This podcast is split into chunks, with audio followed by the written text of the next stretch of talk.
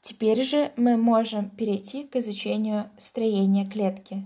Рассматривать ее строение начнем с плазматической мембраны, которая является обязательным компонентом любой клетки. Структура плазматической мембраны.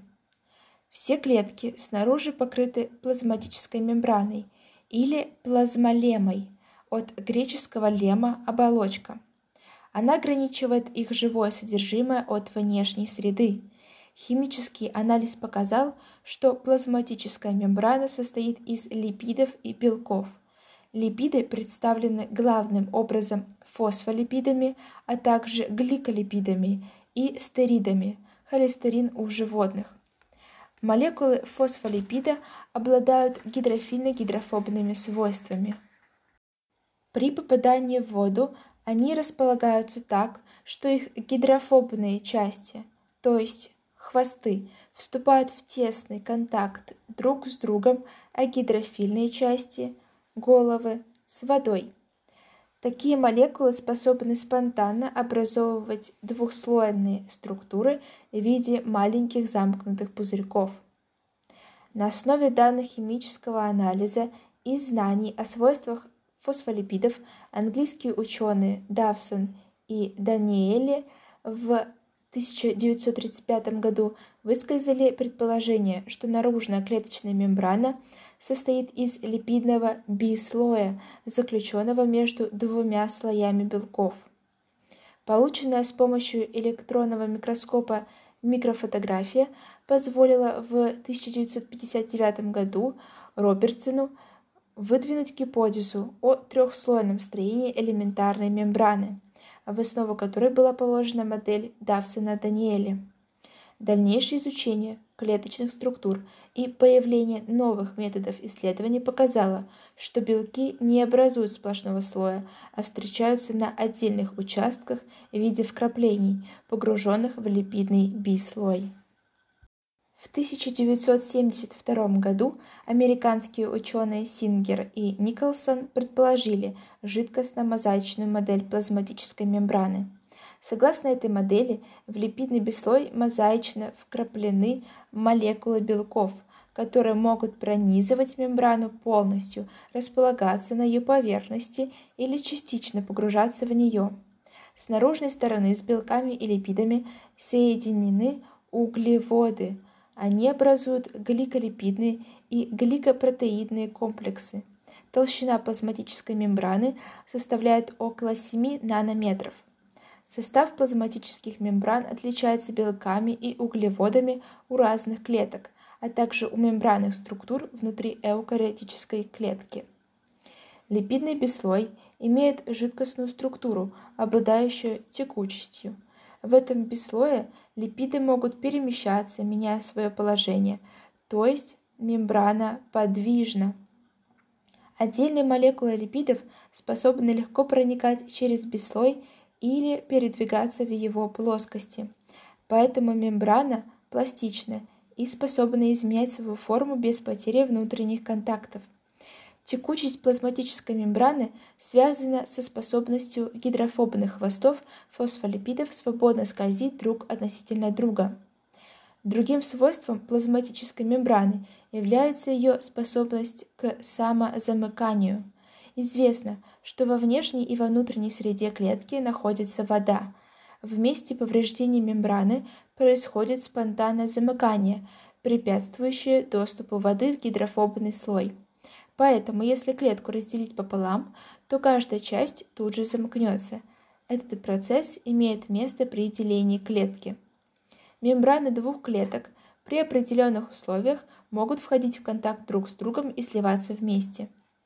Третья особенность липидного бесслоя – его избирательная проницаемость для веществ. Это очень важно. В ЕГЭ это встречается часто. Через мембрану свободно проходят гидрофобные вещества – как бы растворяясь в липидном бислое. Мелкие, незаряженные молекулы также способны быстро диффундировать через случайные щели между липидами, однако крупные полярные молекулы или заряженные ионы не могут проникнуть через плазматическую мембрану. Липидный бислой служит растворителем для мембранных белков. Белки содержат гидрофильные и гидрофобные участки, благодаря наличию в их молекулах тех или иных аминокислотных остатков. Гидрофобные участки белков взаимодействуют с липидным бислоем. Извините, пожалуйста, я не ждала, что кто-то мне напишет. Давайте продолжим. А где я остановилась? Итак, гидрофобные участки белков взаимодействуют с липидным бислоем. В зависимости от местонахождения и величины этих участков белки могут полностью погружаться в липиды плазматической мембраны или располагаться на ее поверхности. Периферические мембранные белки гидрофильны, не способны взаимодействовать с гидрофобными липидами и располагаются на поверхности мембран. Да, то есть периферия на поверхности мембран. Они не могут перемещаться в, лип... в билипидном слое, а только скользят или вращаются на его поверхности. Полуинтегральные белки частично погружены в мембрану, да, полуинтегральные частично – и интегральные или пронизывающие белки обладают гидрофобными свойствами. Они способны встраиваться внутрь мембраны и перемещаться в, в липидном бислое. Внутренняя часть таких белков может иметь гидрофильные каналы или поры. По этим каналам через мембрану клетки проходят заряженные ионы, полярные, водорастворимые молекулы – Часть белков мембраны может выполнять ферментативную функцию. Это специфические ферменты, способные переносить электроны и преобразовывать их энергию в энергию химических связей. Если липидный бислой определяет основные структурные особенности мембраны, то белки определяют большинство ее функций. Это белки-рецепторы, ферменты, белки-переносчики. Мембранные белки – так же как и липиды, способны перемещаться в мембране. На наружной поверхности плазматической мембраны животных клеток располагаются углеводы. Очень важно подчеркнуть, что животных клеток. Углеводы представлены моно- или олигосахаридами, которые соединены с белками, гликопротеиды, или же с липидами, гликолипиды. Углеводы одним концом соединяются с мембраной, а другой конец свободен и напоминает антенну.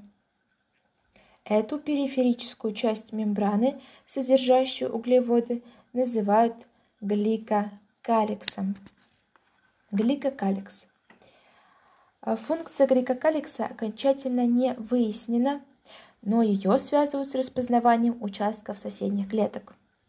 Гликокалекс как бы обеспечивает сцепление клеток и их правильную ориентацию в тканях. Итак, плазматическая мембрана имеет следующие характеристики. Первое. Состоит из липидного бислоя и вкраплений белков, имеет жидкостно-мозаичное строение. Второе. Наружная и внутренние стороны плазмолемы отличаются по строению и составу. С наружной стороны с плазматической мембраной соединены углеводы, образующие гликокалекс. Третье. Липидный бислой плазмолемы подвижен, способен самозамыкаться и обладает избирательной проницаемостью. Четвертое. Функции мембранных белков разнообразны и зависят от строения и местонахождения в плазматической мембране. Пятое. Углеводные комплексы выполняют функцию распознавания клеток – Шестое. Все клетки снаружи покрыты плазматической мембраной. Внутренние мембранные структуры разделяют клетку на отсеки. Клеточные мембраны отличаются друг от друга составом и размерами. Теперь же поговорим о транспорте веществ через плазматическую мембрану. Благодаря избирательной проницаемости и гидрофобности внутренней части плазматическая мембрана предотвращает утечку содержимого клетки. Мембрана непроницаема для большинства полярных молекул, препятствует перемещению растворимых в воде веществ. Но между внешней средой и клеткой постоянно происходит обмен веществ, клетка должна получать питательные вещества. Существует несколько механизмов транспорта веществ через плазматическую мембрану. Диффузия, осмос, активный транспорт, эндоцитоз и экзоцитоз. Малые, незаряженные молекулы и жирорастворимые вещества поступают в клетку диффузно. Так молекулы кислорода, углекислого газа, этилового спирта легко диффундируют через липидный бислой. Диффузия идет по градиенту концентрации, то есть из области с высокой концентрацией в область с низкой концентрацией. Несмотря на то, что молекулы воды полярны и нерастворимы в жирах, они также быстро диффундируют через плазматическую мембрану. Это связано с тем, что они малы, поэтому легко проникают между молекулами липидов через случайные отверстия, образующиеся в мембране. Диффузию молекул воды называют осмосом. Осмос связан с переходом только молекул растворителя по градиенту концентрации через полупроницаемую мембрану. Например, если поместить клетку в гипертонический раствор с более высокой концентрацией солей, то вода из клетки станет поступать в межклеточное вещество. Клетка сморщится, произойдет плазмолиз. Если же поместить клетку в дистиллированную воду, гипотонический раствор, то вода начнет поступать в клетку и за счет возрастающего давления сможет привести к разрыву плазматической мембраны. Такое задание я часто вижу в пробниках всеразличных ЕГЭ во второй части. Только там задание не про просто клетку, да, а про эритроциты, которые помещают в гипертонический раствор или гипотонический раствор. Далее. Для заряженных ионов и полярных молекул, независимо от их размеров, плазматическая мембрана непроницаема. Молекулы глюкозы, глицерина, аминокислот, ионы металлов диффундируют через нее медленно, через специальные гидрофильные каналы, которые могут образовывать мембраны белки. При этом никакой затраты энергии не происходит. Такой перенос называют пассивным транспортом или облегченной диффузией. Третий путь переноса веществ – это активный транспорт. Осуществляется специальными белками-переносчиками с затратой энергии. Белок-переносчик связывает переносимую молекулу или ион, изменяет свою конфигурацию и прокачивает вещество внутрь клетки или наружу. Белок-переносчик действует как насос. Активный транспорт идет против градиента концентрации, при этом затрачивается энергия. Да, то есть как бы активный транспорт, он идет из области с высокой концентрацией в область еще больше высокой концентрации. Поэтому говорят, что против градиента концентрации.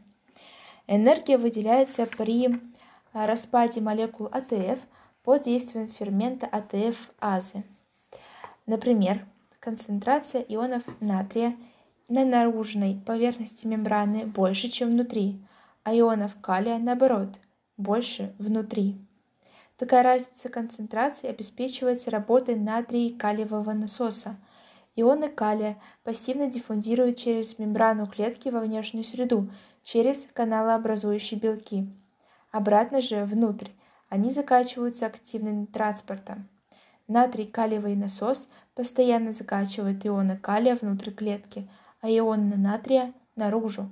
Одновременно с этим идет процесс гидролиза АТФ и освобождения энергии, запасенной в макроэргической связи. Кроме низкомолекулярных веществ, в клетку поступают и высокомолекулярные вещества, а также крупные частицы. Они захватываются мембраной клетки, происходит ее впячивание и отшнуровывание пузырька внутри клетки. Этот процесс называют эндоцитозом. Различают два вида эндоцитоза – фагоцитоз – поглощение твердых частиц и пиноцитоз – поглощение жидких веществ. Фагоцитоз осуществляется, например, клетками лейкоцитов – фагоцитами. При переносе макромолекул из клетки наружу процесс идет в обратное направление и называется экзоцитозом. Таким способом осуществляется вынос секретов из железистых клеток.